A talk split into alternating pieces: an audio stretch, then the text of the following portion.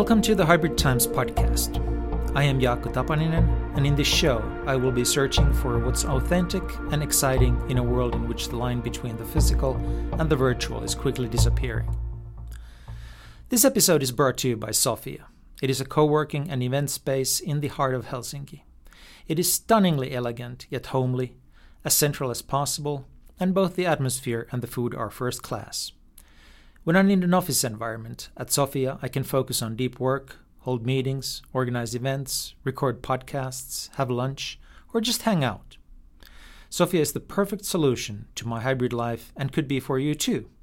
If you'd like to learn more, head physically to Sofia Sofiankatu 4 or virtually to sofiahelsinki.fi.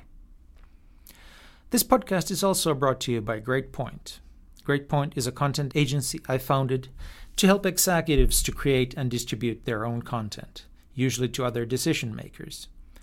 In today's world, people do not trust organizations, but increasingly and interestingly, they trust CEOs and want to know what they think.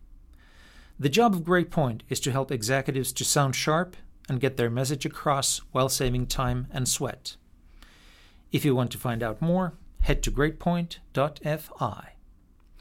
And now to our new episode. Dr. Eneken Tikk is an internationally acclaimed expert on cybercrime.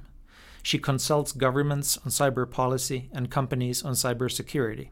She lives in Lieksa, Finland, where, when she's not fighting cybercrime, you may find her helping out at the local coffee shop. Eneken's degree is in international law, and she belonged to one of the teams that built e Estonia, the world's most advanced digital society. Later, she helped to start NATO's Cyber Defense Center in Tallinn.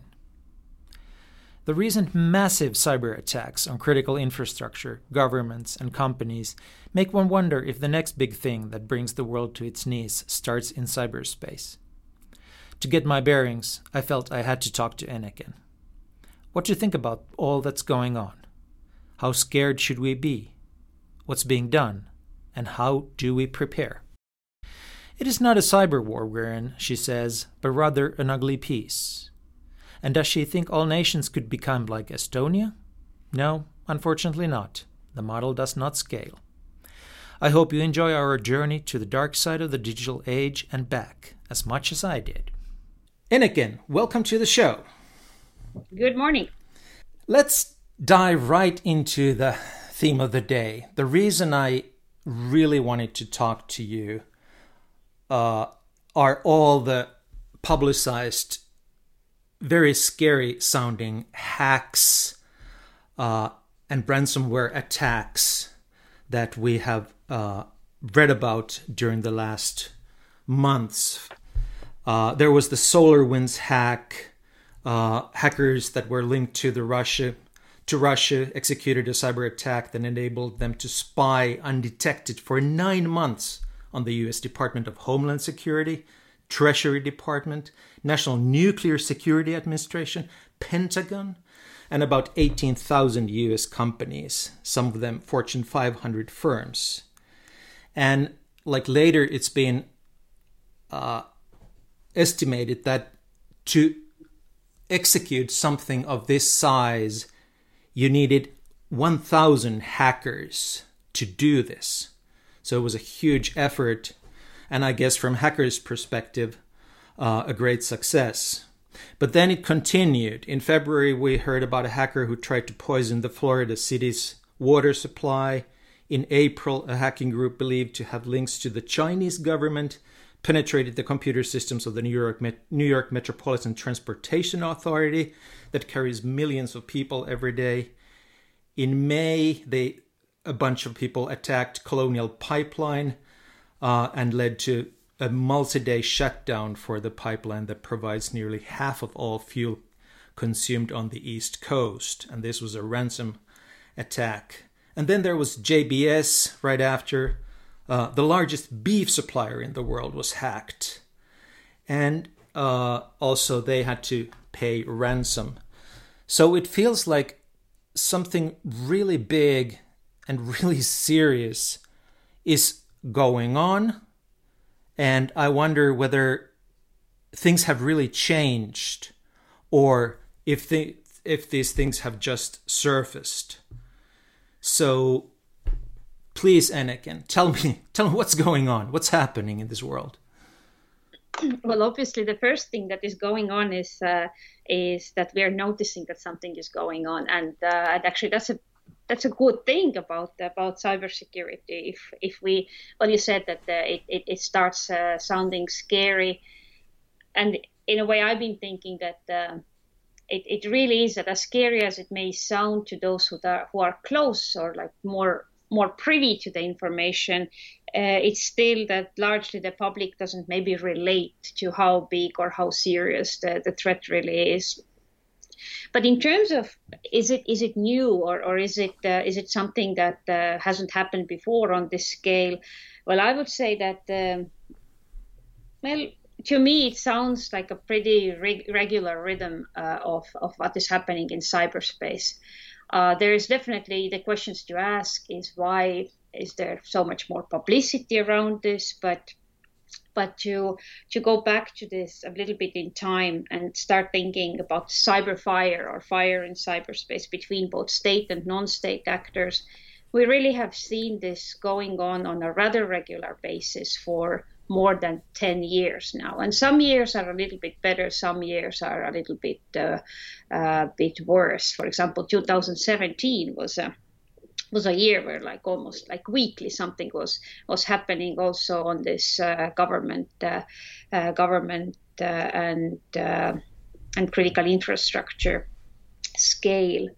So it is important maybe not to draw this um, not, not to put them all in the same basket because clearly this uh, whereas in some case we see that there are state actors pointed out in conjunction with these incidents as you mentioned um, SolarWinds and uh, and the New York uh, case, then then in others it could well be that uh, it's uh, it's criminal actors and uh, um, and even uh, business competitors of, of, of companies. So so it's important to not draw the conclusion that because we see something on something more uh, on a more larger scale or, or more frequently, it, it testifies of something or only one thing, like for example, a big uh, U.S.-Russian confrontation or, or a big uh, U.S.-Chinese confrontation.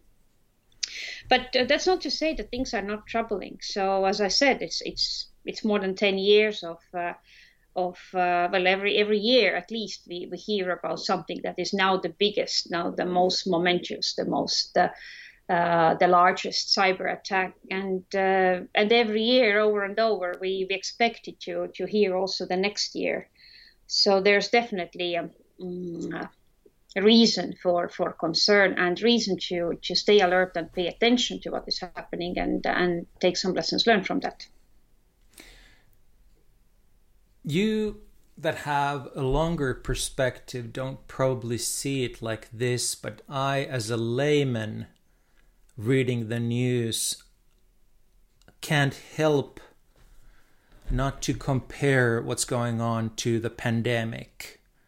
That uh, one gets the gets the sort of uneasy feeling that the next pandemic, some a, a global event that will bring us to our knees uh, economies, states, health, whatever, is going to happen or beginning in cyberspace. Uh, does this comparison, but and another thing is, of course, that quite a few people, people knew that a pan- pandemic like COVID 19 was possible, but there were not enough there was not enough action taken before it happened. So it felt like a black swan, but it wasn't a black swan. Uh, and I get the same feeling with what's going on in cyberspace that we can expect something rather big to happen that we should prepare for, but maybe are not preparing for enough at the moment. What do you think? Um, yeah, I, I, I can I can definitely relate to that thinking, meaning that it has been, especially from the side that it has been stated so many times over and over that even if we know uh, we as societies, we as governments, we as companies, then what really makes us move is when something actually happens, and and that is so true still about uh, about uh, these uh, ICT or IT incidents, cyber cyber hacks and attacks. That that uh, that this from from this perspective that it, it seems that as real or as realistic as this uh, bad scenario on each of us could be, we still we still sort of have this hope that it somehow somehow goes goes past us or or it doesn't it doesn't affect us and therefore we don't have to invest but then on the other hand i um, when i'm thinking about this from uh, this more uh, policy uh, international relations international law perspective which is really where where i operate most of the time i wouldn't say that that I hear or I hear, feel or hear something uh, coming in the air. I, as as I said before, I I see it as now rather long term, uh, both sometime in the past, like past 10 years and probably some some for some foreseeable future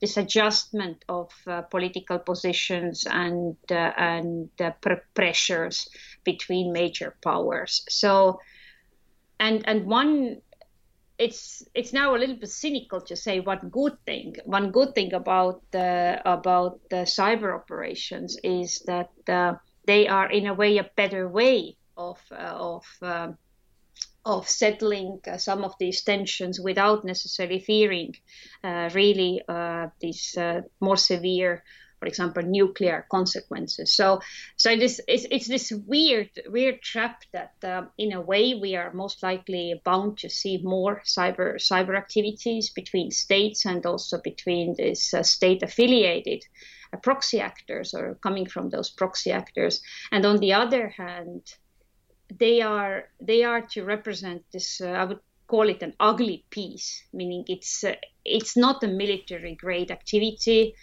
Uh, it is something that, uh, from international law perspective, would easily be be um, accepted at, as uh, as not uh, reaching those thresholds of use of force, let alone armed attack.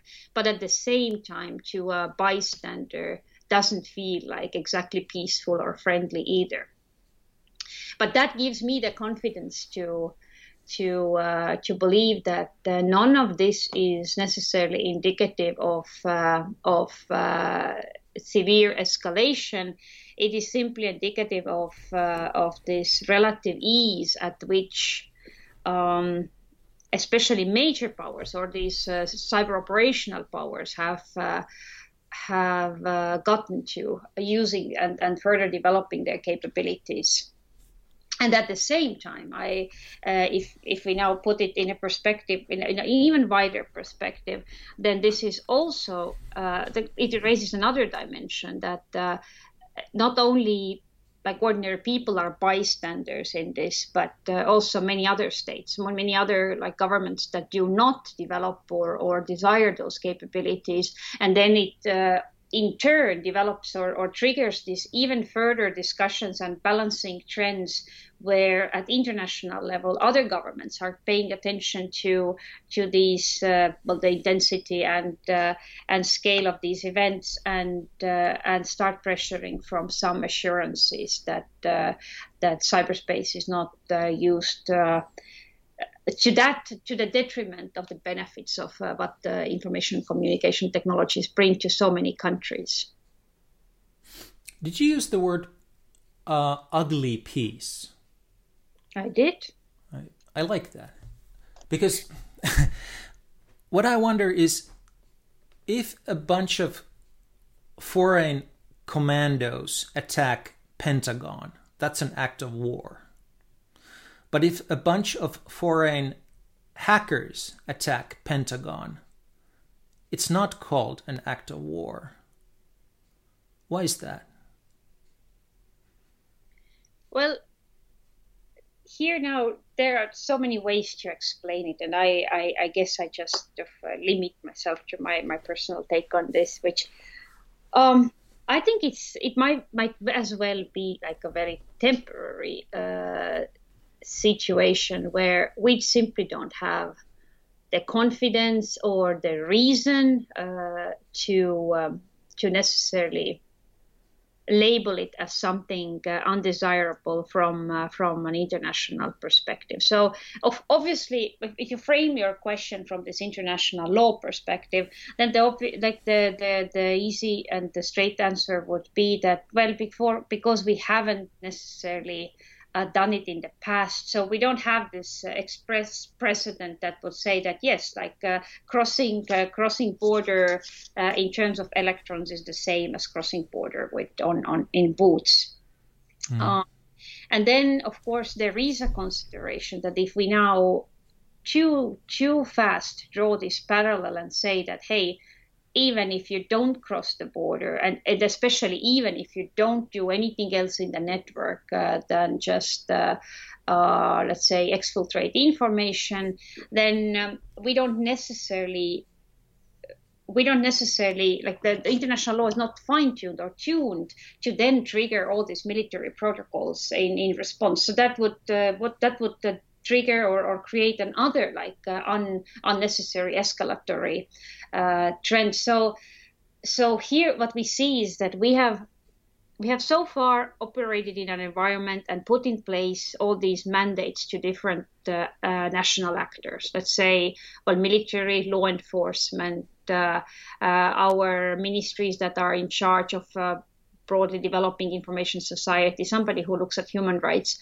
And now in um, in cyberspace, those mandates in a way break down. They break down in, in a way where where we don't always mm, we don't always know like uh, which uh, authority is best or which uh, which um, uh, yeah which national entity is is best equipped to to deal with the issue and and as we like so so earlier like often these uh, details about these attacks develop over time or like uh, evolve over time.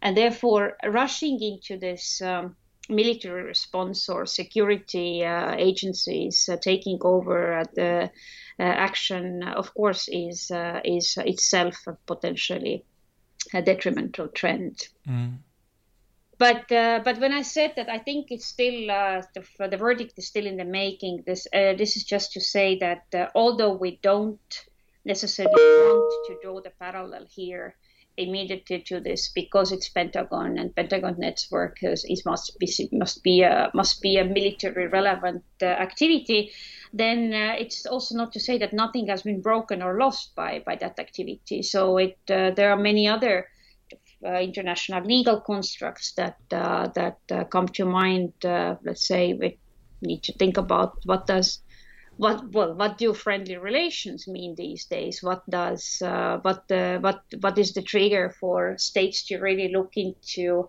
like this how to settle their their tension their conflicts their their disputes uh, their differences peacefully or then how could we apply, uh, for example, this prohibition of uh, of intervention, and and therefore trigger maybe different protocols, uh, different mandates to to respond to to the act. Does it make any sense to compare the current situation to Cold War, meaning that there is definitely a lot going on and there is a lot of tension and we don't think it's going to go away but at the same time, we do not want to escalate it.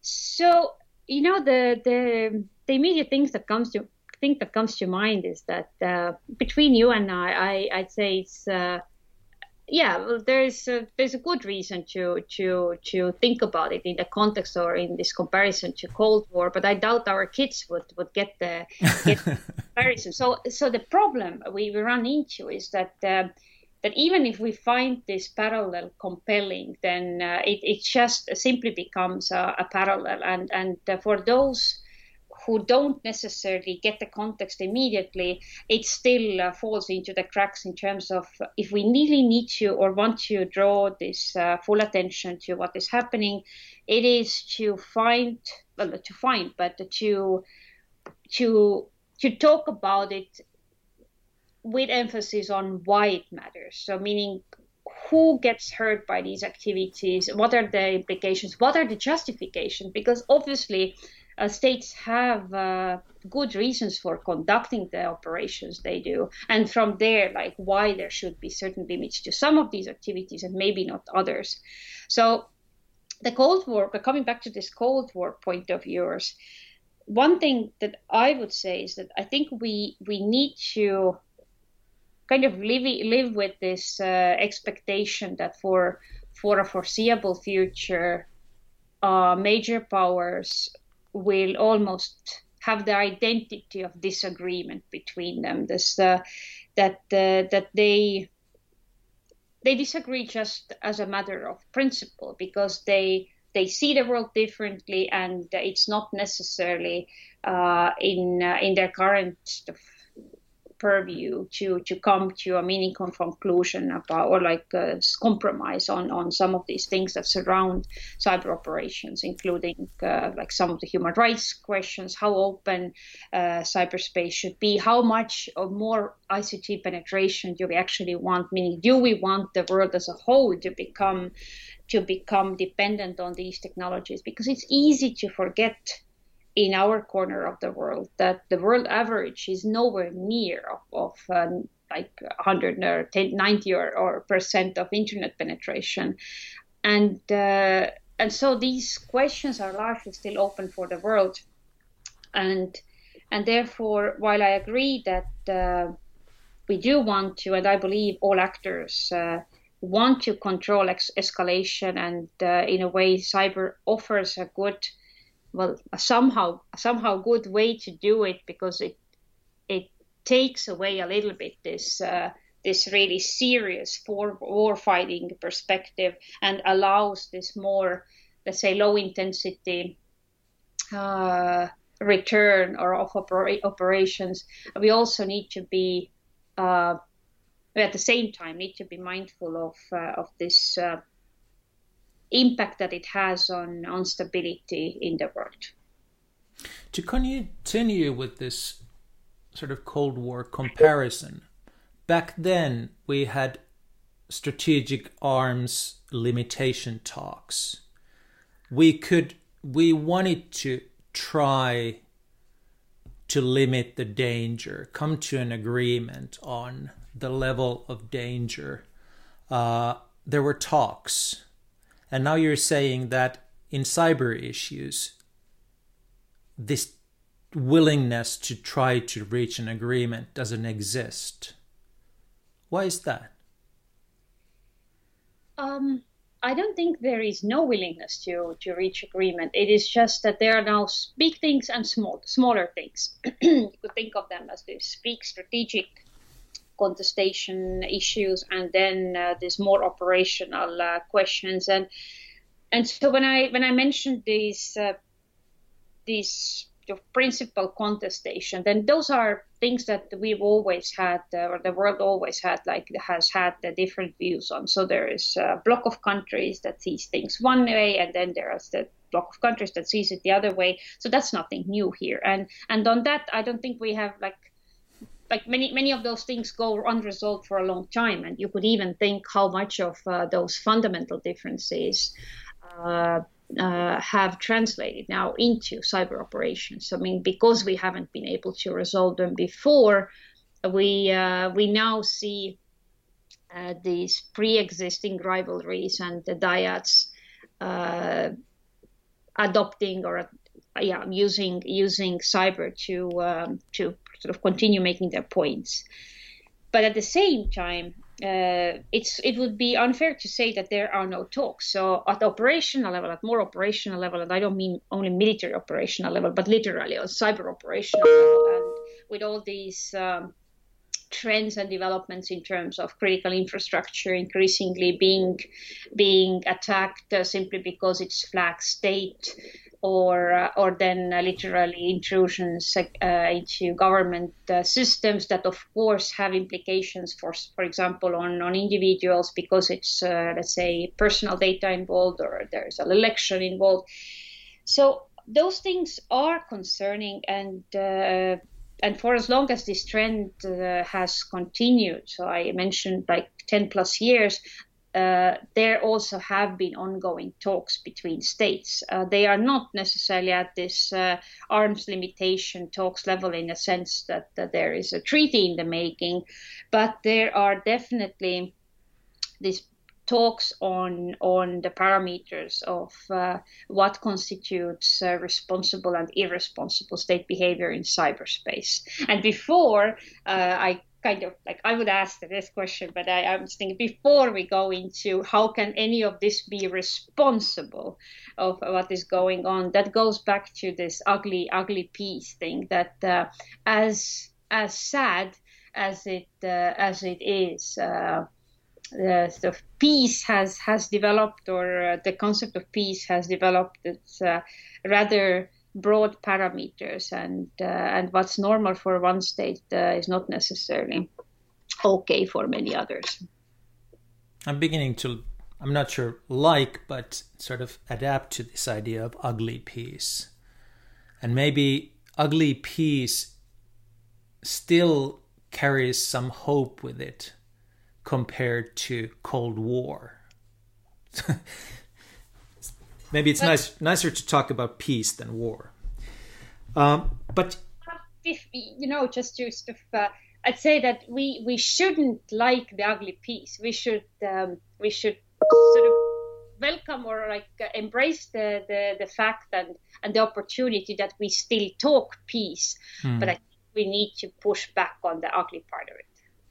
Yeah, speaking of the ugly part, you just sort of asked rhetorically, like, who gets hurt? And again, a layman begins to think or thinks that this is a very important question these days because we used to think of cyber attacks as something that happened in cyberspace, in the digital space. Uh, a group of hackers jammed a company's computers and then asked for a ransom uh, and maybe people didn't get hurt, but they got pissed.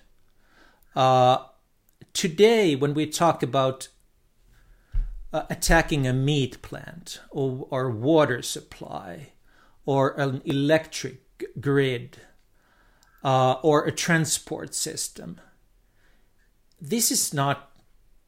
These are not just cyber attacks. These are attacks at physical infrastructure that can have terrible consequences.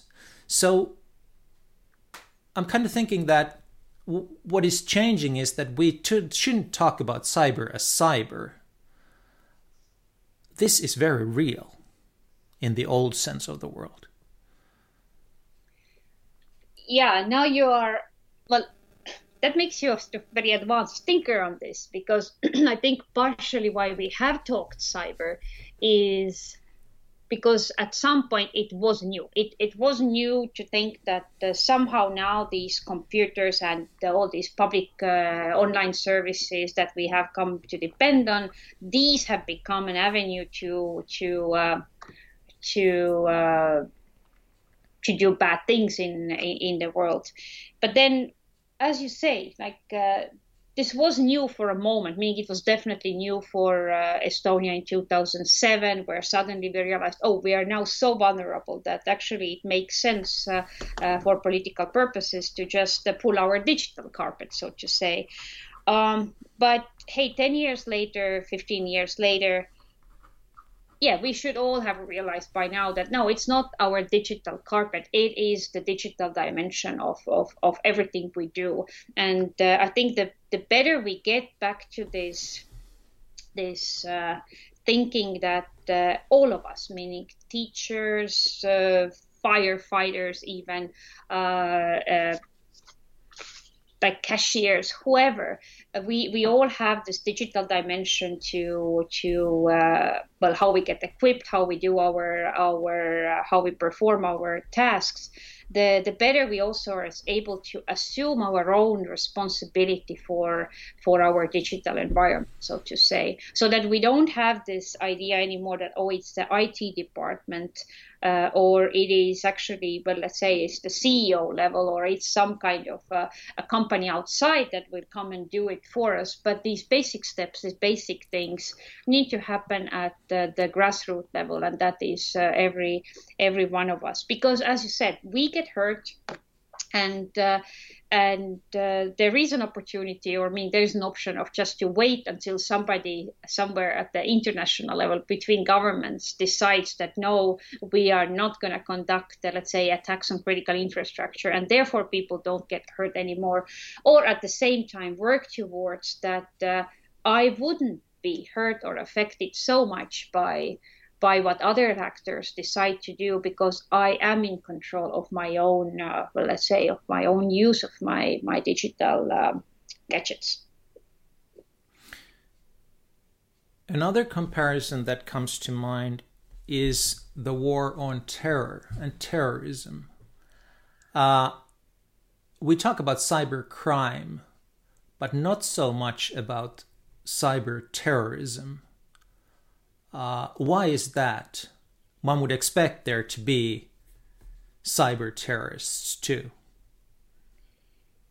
Mm, that you know, there has been a whole paradigm of uh, of uh, cyber terrorism discussion, but um, it has a little bit maybe died out uh, as a, ro- result of this very lively conversation, and and some actually have concluded that uh, you know for for terrorist purposes, there are easier ways to to to make uh, make the point than uh, by by cyber. And and if you now think of these things that uh, yeah, it, it is about this terrorizing the society or, or a group. It is also about uh, uh, attribution. It is like self attribution. After it is uh, about this making making a, a a visible statement. And cyber is not always uh, the the best uh, environment to do that. So, mm-hmm. in a way, what you see in cyberspace right now is a little bit uh, opposite to that. It's it's not really uh, most in most cases about these big statements. It's uh, it's something that, as you pointed out, often uh, goes goes for months undetected. that that then results in this let's say the possibility or the potential of something uh, being uh, either poisoned or or or otherwise um, uh, malfunctioning, but not really ever getting to that. So there's a couple of things. Uh, one that maybe there is an easy way to achieve, at least from uh, from those capabilities point of view, uh, the the the end end goal or the goal, and then on the other hand, that uh, conducting a, a, successful cyber attack uh, still requires. Uh, on, on this scale, still requires considerable uh, capability. Well, you yourself mentioned this thousand hackers required, so so it is something that states are better equipped to uh, to put together, and uh, and also that. Um, that states have uh, gotten much better at. So partially what we are seeing also in this uh, past 10 potential uh, next 10 years uh, uh, time scale is uh, simply states further developing, further calibrating their military cyber capabilities.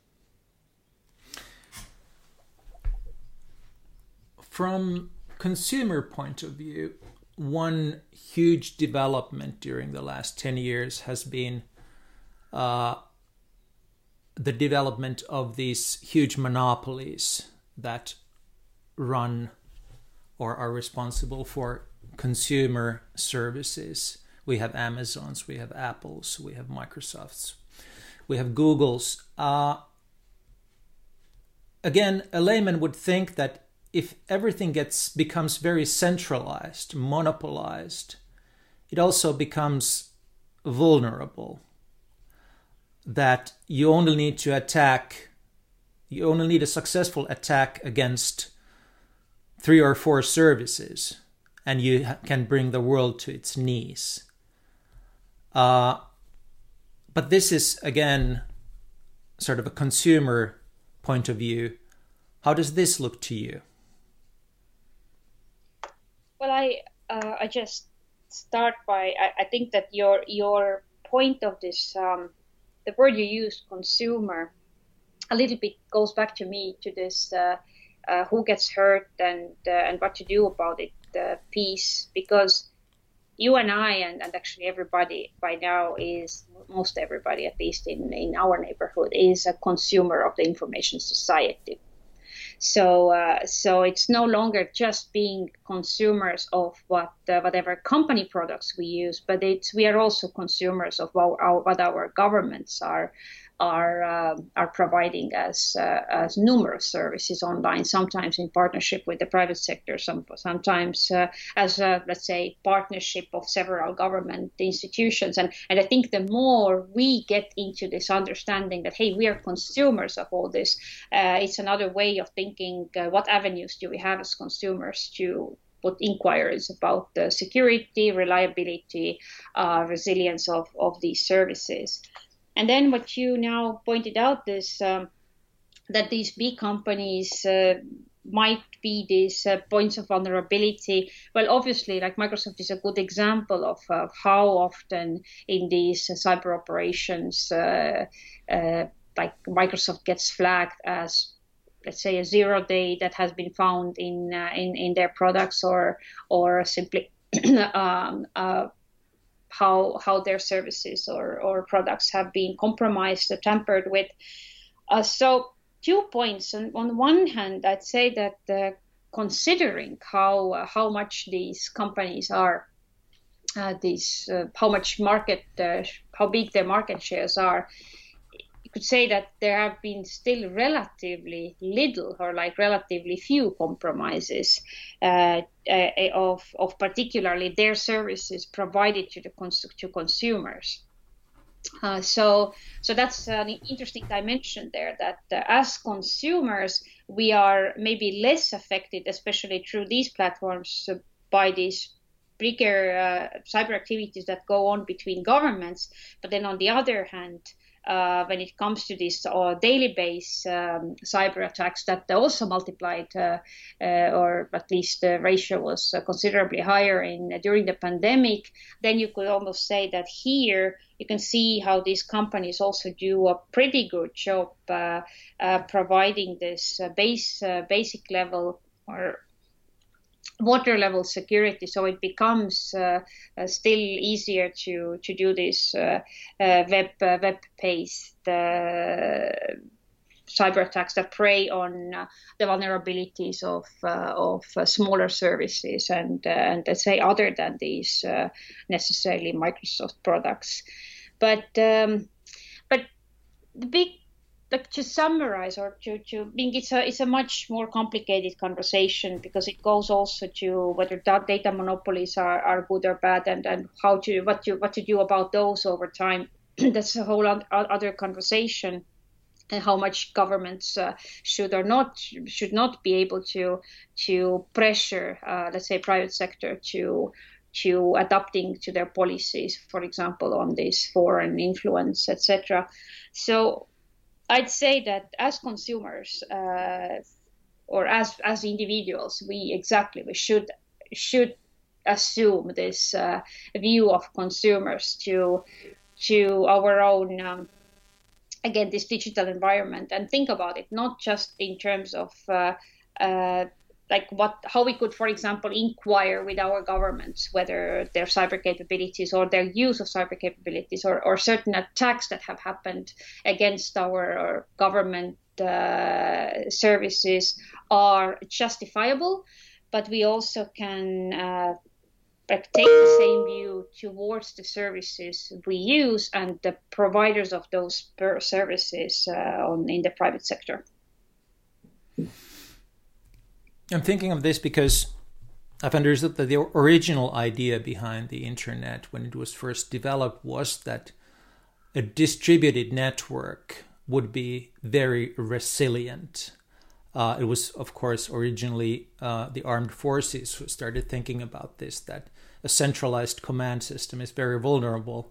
but a distributed system is much more resilient because you can always reroute the information if a node gets destroyed. Uh, and that's our is or was our understanding of, of the internet. Uh, and I'm just wondering how true that still is today during this age of centralization and monopolies uh, grabbing a bigger every day a bigger share of the traffic and of the users. Is the internet still resilient as a system as a structure? Well the there are two questions now here, right? One is the internet itself resilient, and then I, I think the other and maybe bigger question are operation are our operations or our our activities that rely on the internet they're resilient? And uh, and now this uh, this first thought of yours that at some point that creating this distributed networking was a matter of uh, of uh, being resilient in in certain uh, defense uh, functions. Um, and now, as it has gone way beyond like defense and uh, academic and and even industry activities, we we have to ask like how resilient are we in, in doing anything online? And the and, and the answer to that, uh, of course, becomes uh, typical lawyer answers. It, it, it depends, right? Uh, meaning there are um, well, first of all, we see that some uh, entities have been able to, uh, well, have developed their own like dedicated uh, distributed networks. So it's it's really that there's no more like no more like uh, this uh, one network that is used by by everyone the same way, but there are also dedicated networks that make some operations independently resilient. But I think the the real the real concern today is that uh, we kind of we can't be sure that uh, whether these uh, daily activities that have now come to depend so much on um, on uh, on on the internet that uh, that here we have doubts whether whether we can still log on to our let's say studies or whether we can still receive the the goods uh, can we use the bank services. And therefore resilience is, is mainly a term that is associated with some kind of uh, uh, impact or like this adverse effect on the network. Like, will it uh, be able to bounce back? So we can actually assume today that uh, sooner or later, one way or the other, there will be some kind of uh, uh, adverse impact on on our network activity. So, for example, just electricity goes off and and then the the service is, is down, and then the way to think about it is well, I can for a short electricity cut switch to my to mobile my mobile and I can sustain my my activities. Or well, for a banking, for example, let's say there, there's some kind of a denial of service uh, problem and it comes back up, meaning they are tuned to first avoid these kind of scenarios because they are aware of the possibility. That's really important. That goes back to this uh, like first part of our discussion this lessons learned that you actually know what might happen and you prepare your your networks your your activities your services your use of those services to to uh, to what you don't want to affect you should it materialize. And then uh, comes the cost issue. At some point, some risk you just uh, accept, and um, and I think that's also the conversation still largely to be had in a society. Well, European Union especially has uh, has already come to on a few stages of, of thinking about this, like uh, uh, having said that not only critical infrastructure providers have to do this uh, mandatory uh, assessments uh, assessments but uh, and and, uh, and secure their networks, but also now these essential services providers. So those that if their services are not secured properly, then the those services being down would have a significant impact on on the economy or or even these like online major online services so so we have done it uh, actually quite a lot in, in this sphere in, in Europe. And uh, but of course, on a global scale, those questions are, are largely still open. Okay, there's still at least two things I'd like to ask about the current situation. One has to do with uh, ransom, this whole ransom development and ransomware, and even ransomware as a service so that it has become easier and easier to stage an attack. You can actually uh, uh, almost almost buy an attack. You probably can, uh, but the, the sort of technology is, is becoming easier and easier to use, and you can get that as a uh, SaaS service. Uh, is this looks like it's becoming a major industry? Or has it has it already been for 10 years?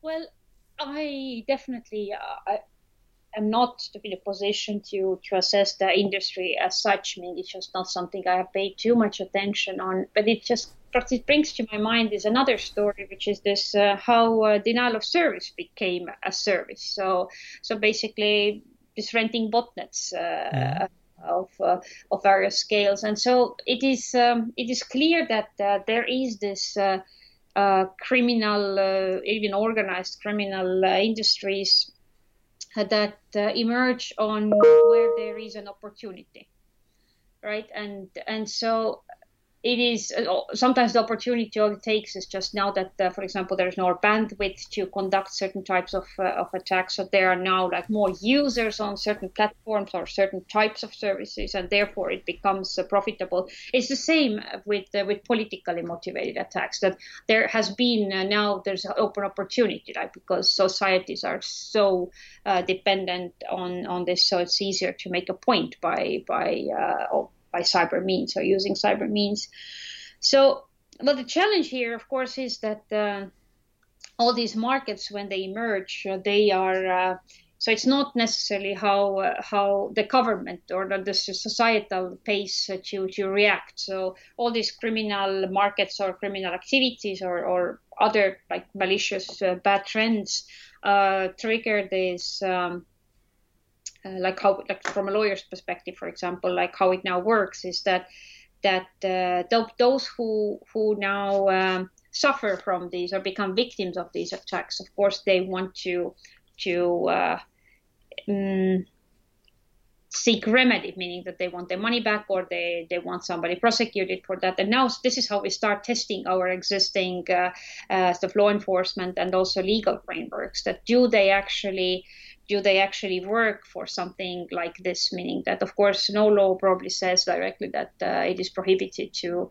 to uh, create ransomware as a service. Uh, but then the, the the fact how ransomware actually attacks actually happen may well be already like falling uh, within the law, criminal law purview. So that means that things can be prosecuted and then it becomes a matter of like uh, can we find the perpetrators? And that of course is an age old issue for law enforcement that because in the world there are still so many safe havens and uh, both in terms of, uh, of course, jurisdictions that do not have proper uh, legislation, and then uh, in terms of capabilities or capacity of countries to help each other, so to actually go after bad actors that reside on their territory, uh, that is uh, that is a major major issue. And uh, so that allows these criminal schemes to function, not necessarily because they can function here in Finland or, or, or in Estonia, but they can fun- function in countries that uh, now, because of this interconnectivity and this distributed networking, actually can reach our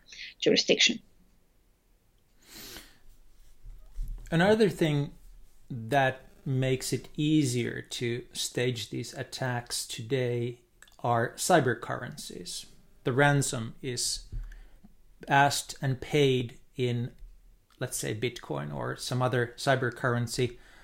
Uh, what are your thoughts on on this development? Not like these these currencies in general, but how they are used in these ransom attacks.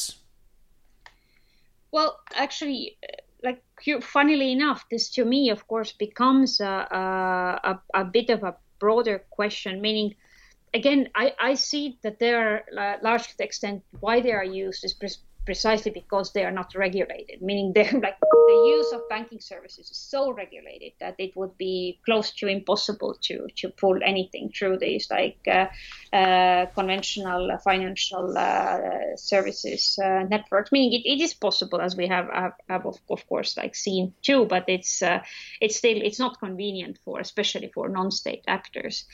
Uh, but then at the same time, because these services are not regulated, uh, two things happen. Like on the one hand, these uh, bit, like let's say uh, exchanges, virtual currency exchanges themselves become victims.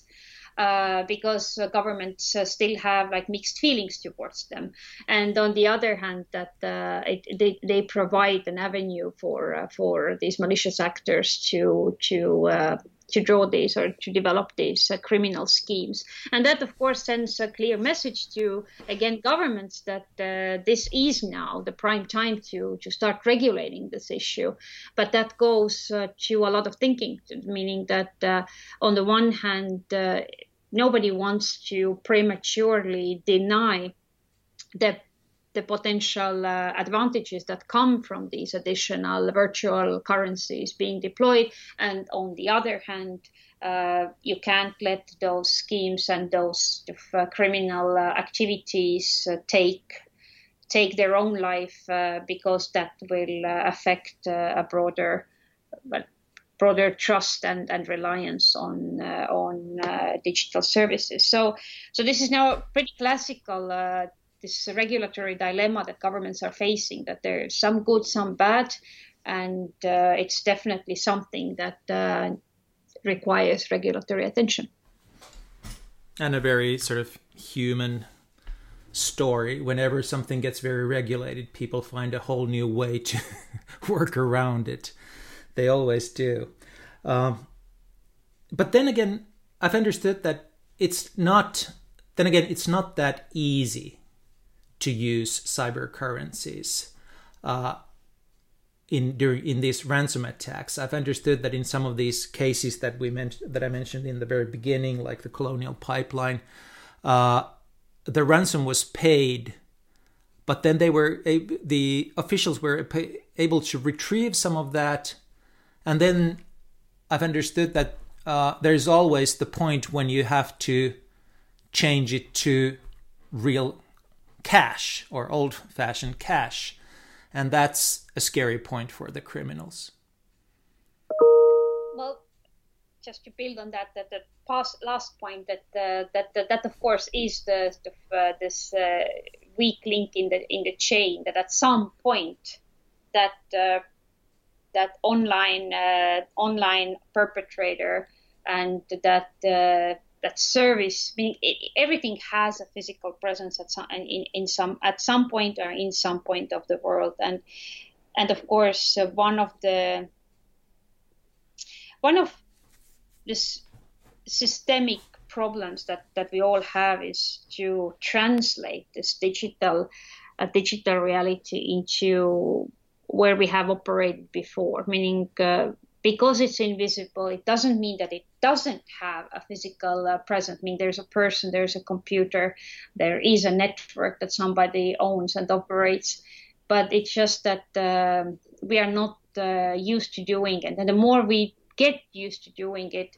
uh, that goes back to this. Uh, then, then the malicious actors have to work around it. And and although you mentioned it from the perspective that as some as long as something gets regulated, uh, these bad activities move to something else as, as if it was sort of glass half empty thing. But I would uh, I would easily think of it as they have to they have to move somewhere else because this regulation has succeeded. So it's a mm. glass full. So so that's it's a constant chase and it doesn't happen all, only in, in, in, in the cyber context. It is just this uh, well goes back to it's how humanity develops. It's how we are. It's how we are. Story of evolution. Uh if i may i'd like to change the focus a little bit and ask a little bit about you and your story here. Uh, you're a lawyer by training, but very early in your career you got interested in cybercrime. And this was in Estonia. How did that happen? Well, most things, most things in my life have happened by by chance, but uh, there is a little bit of a story to it. Um, I um, I wanted to become when I went to law school. I wanted to become a diplomat.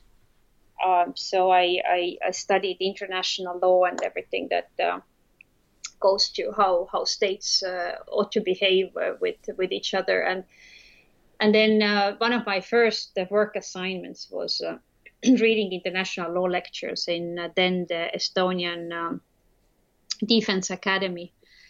Um, and this uh, course of students, they were a couple of years older than me, so young, young officers, and they asked me questions about well can't remember what, what exactly but they asked me questions that as, as a law student uh, i was not able to answer about international law.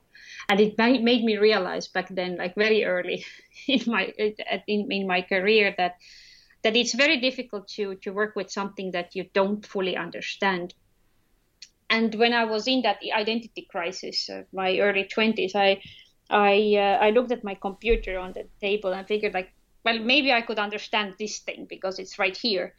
So and from there, I I did this uh, sort of self-inflicted kind of career change and and started digging into everything there was about back then, like late 90s, uh, about computers and law. So so that's how how it got started.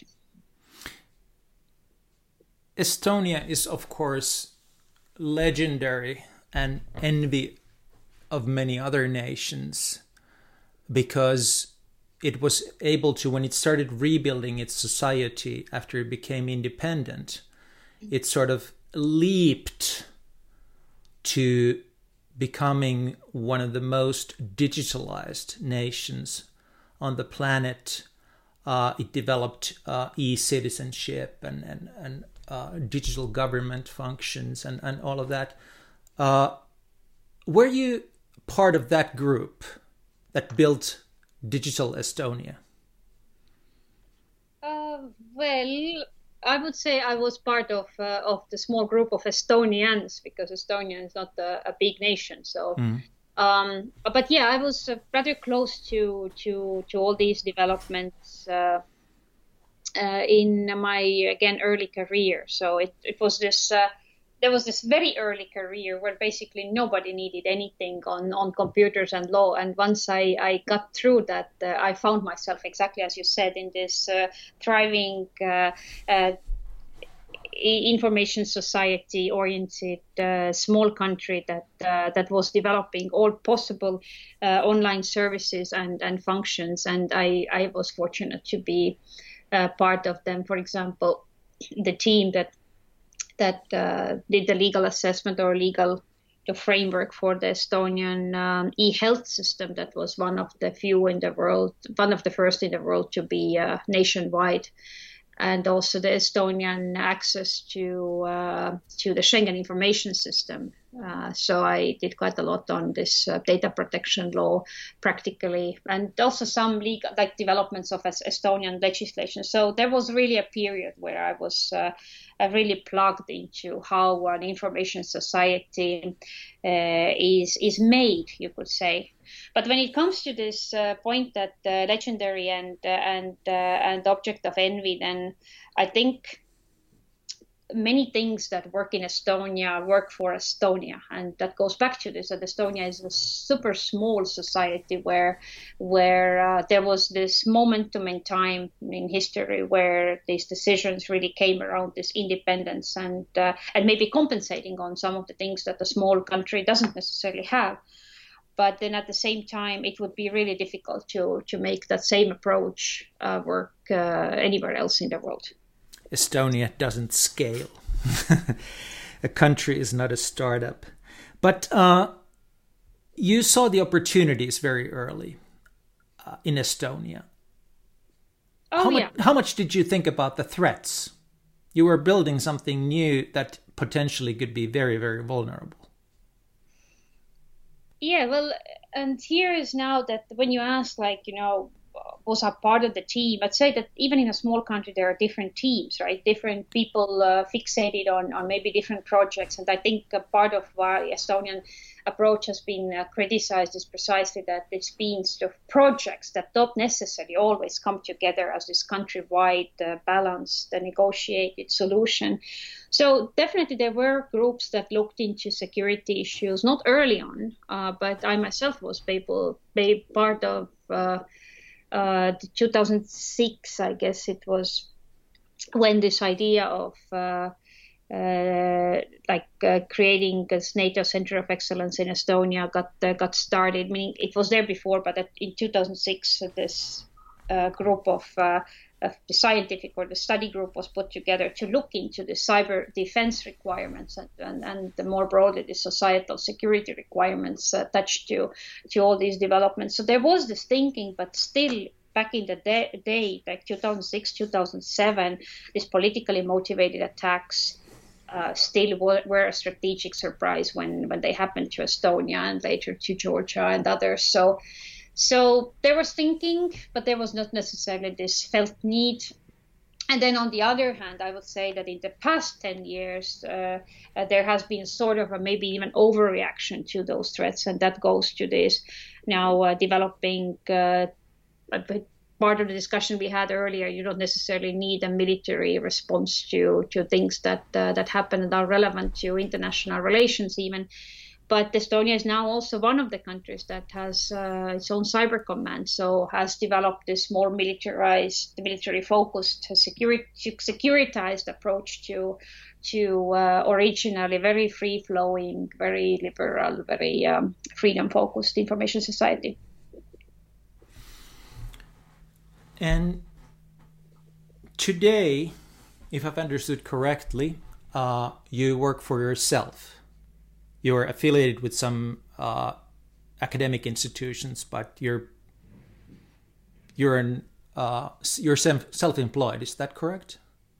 Well, largely yes. Meaning it's uh, I um, well I would say that I've been now in this field for for so long time that I've had I have now this freedom to to plug into to projects uh, here and there, and at the same time not uh, let any any any agenda take over. So uh, I have the freedom of luxury and luxury of uh, deciding who who I work with.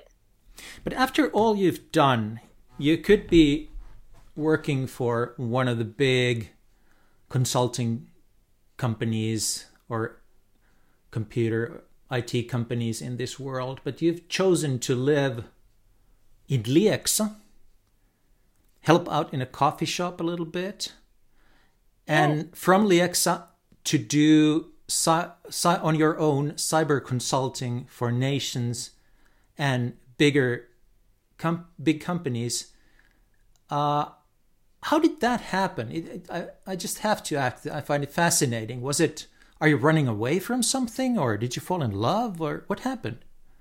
well, it could be a little bit of everything, meaning that um, uh, my husband is, is Finnish, so that kind of uh, triggered this uh, Estonia Finland uh, uh, movement. Uh, but um, and then running away, I guess, I guess yes, a little bit running away from this to too fixed corporate and governmental agendas, not too like I, I guess I, I, don't fit very well in any particular box.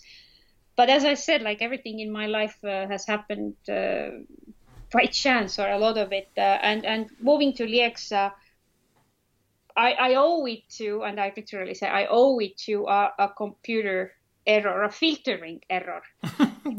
Tell me about that. Jyväskylä, and we felt that uh, we really want out of uh, out of this uh, town or city environment, and we were. I was looking for for this uh, lakeside properties in central Finland, and then I f- forgot this Keski-Suomi filter, and we found this place. We came to see it, and we figured like, well, this is the place we want to be, and it's uh, it's been a great, great experience since. So here we are in in Lieksa. Living obviously a happy life there. Um, let's turn back for a moment. I I know you have to go, but soon. But uh, let's um, let's uh, turn back to the big picture for for a brief moment. We talked about what's going on, uh, the threats, and and and and the uh, tools that make it easier for the criminals and and and all of that, uh, the changing environment, but you advise governments and international organizations.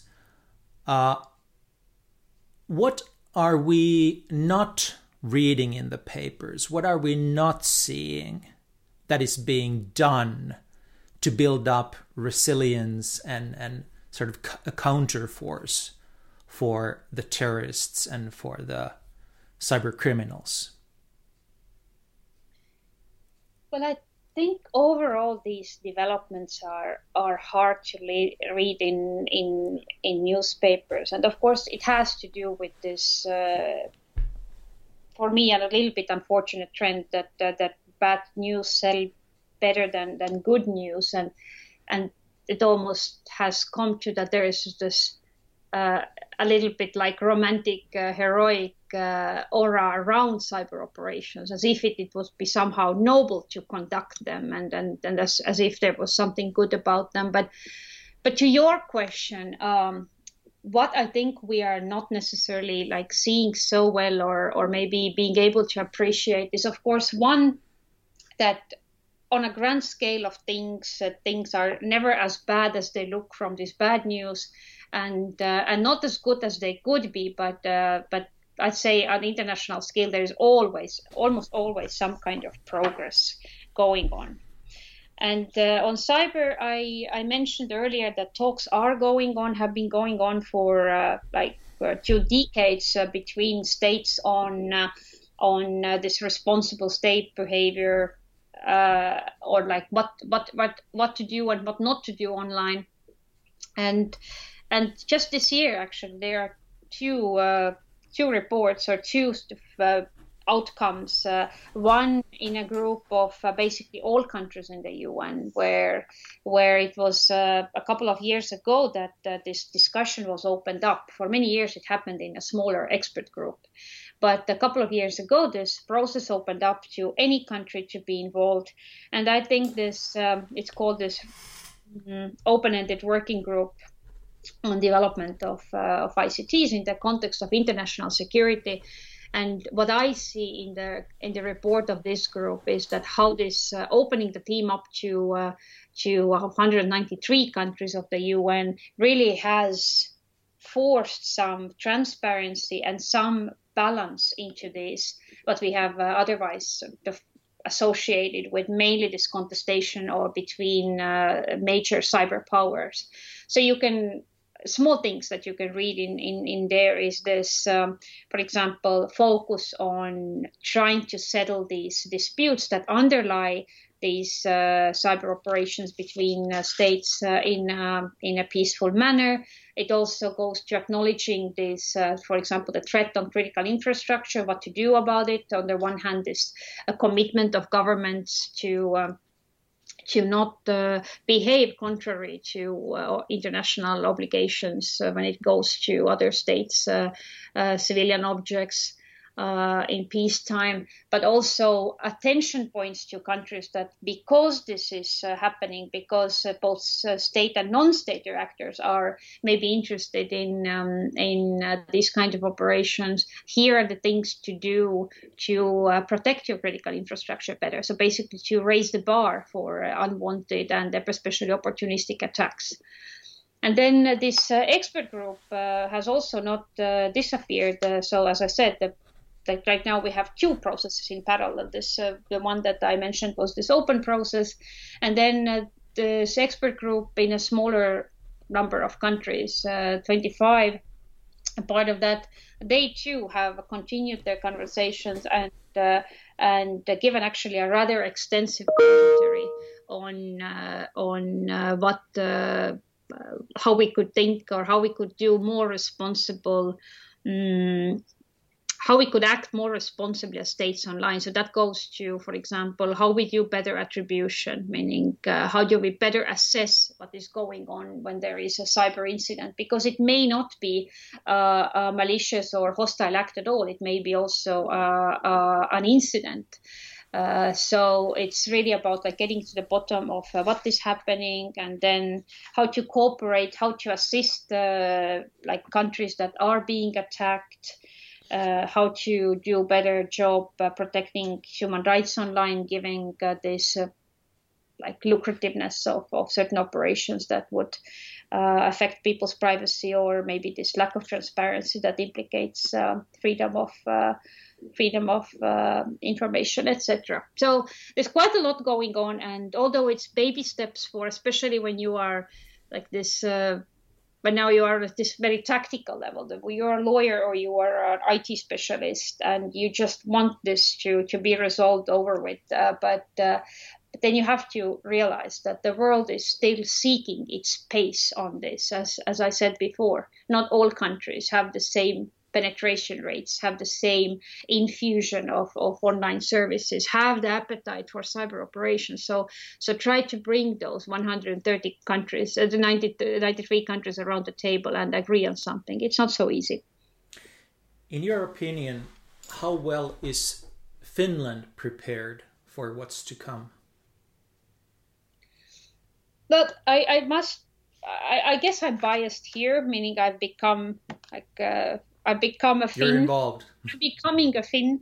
Um, I I must say I um, I consider Finland a very balanced uh, balanced uh, country society when it comes to this that uh, obviously things happen but uh, so there's also like we have noticed these uh, responses at very high level to to things that have happened uh, like these espionage attempts uh, or or uh, of, uh, intrusions into uh, private systems. And so it's uh, it seems to me that uh, that Finland is a bit more scalable like that as a, as a country that, that is uh, maybe dependence, although it's of course this European type of of reliance on ICTs but there is also a bit maybe more of this natural natural caution when it comes to bringing everything online and then also uh, like uh, deciding what uh, what is the like right investment into into cybersecurity. So it is a bit slower than for example Estonia is but I think it's uh, it's working very well for for Finland. We've talked about the ugly peace things can get ugly even for us individual consumer. What's the one thing you hope people would do or remember or act upon to build sort of individual resilience against cyber attacks or, or a cyber some sort of cyber catastrophe happening? Well, I think it's this uh, mentality thing, meaning that uh, it is this that I, I hope that people um, kind of gather then when they they open their phone or their computer they actually open the window to the world. Meaning but it's not just a window to the world it's also a window for the world.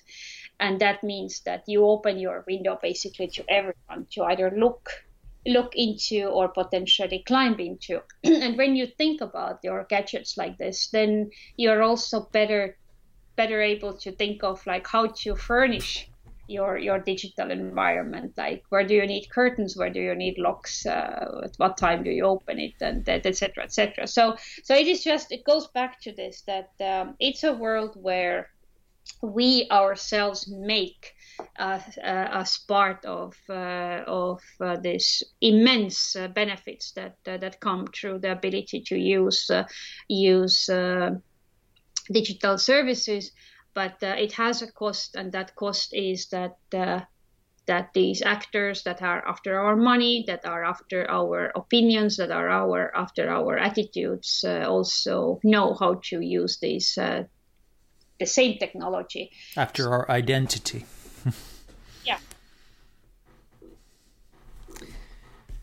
Uh, speaking of of windows to the world and uh, the world's windows to you, if someone wants to find out more about your thoughts, your writing, uh, where are you active? Where can they find you on the internet? Well, I guess uh, one of uh, point of uh, point is would be the Cyber Policy Institute website. This is a small institute that uh, me and my my husband uh, have run for some years. Uh, it's it's you can find it at cpi.ee and from there i guess uh, you can get uh, get more. But uh, hey like uh, if anyone ever wants to continue any of these conversations or or or call me out on any anything i said then um, just please uh, drop me an email and uh, i'm very happy to to continue the conversation. And your email can be found on the page that you just mentioned right? Sure. Good Great. And then actually, there was a book that you recently contributed to on this issue. Can you mention that? Oh, listen. Well, I, I think uh, maybe the one we discussed last year, last time. This is also available on the CPI website. That it's this effort that we do on studying these uh, uh, different cyber incidents on a yearly basis to to get a better understanding uh, of uh, the vulnerabilities that states use. So it's called the Cyber Conflict Fact Book uh, and it's also available on the CPI uh, website. Great. Well, I know you have to rush. You have to go to the coffee shop and do something very real for a few hours before you get back to your computer. Thank you so much. Uh, it was super interesting, but also somehow quite re- relieving.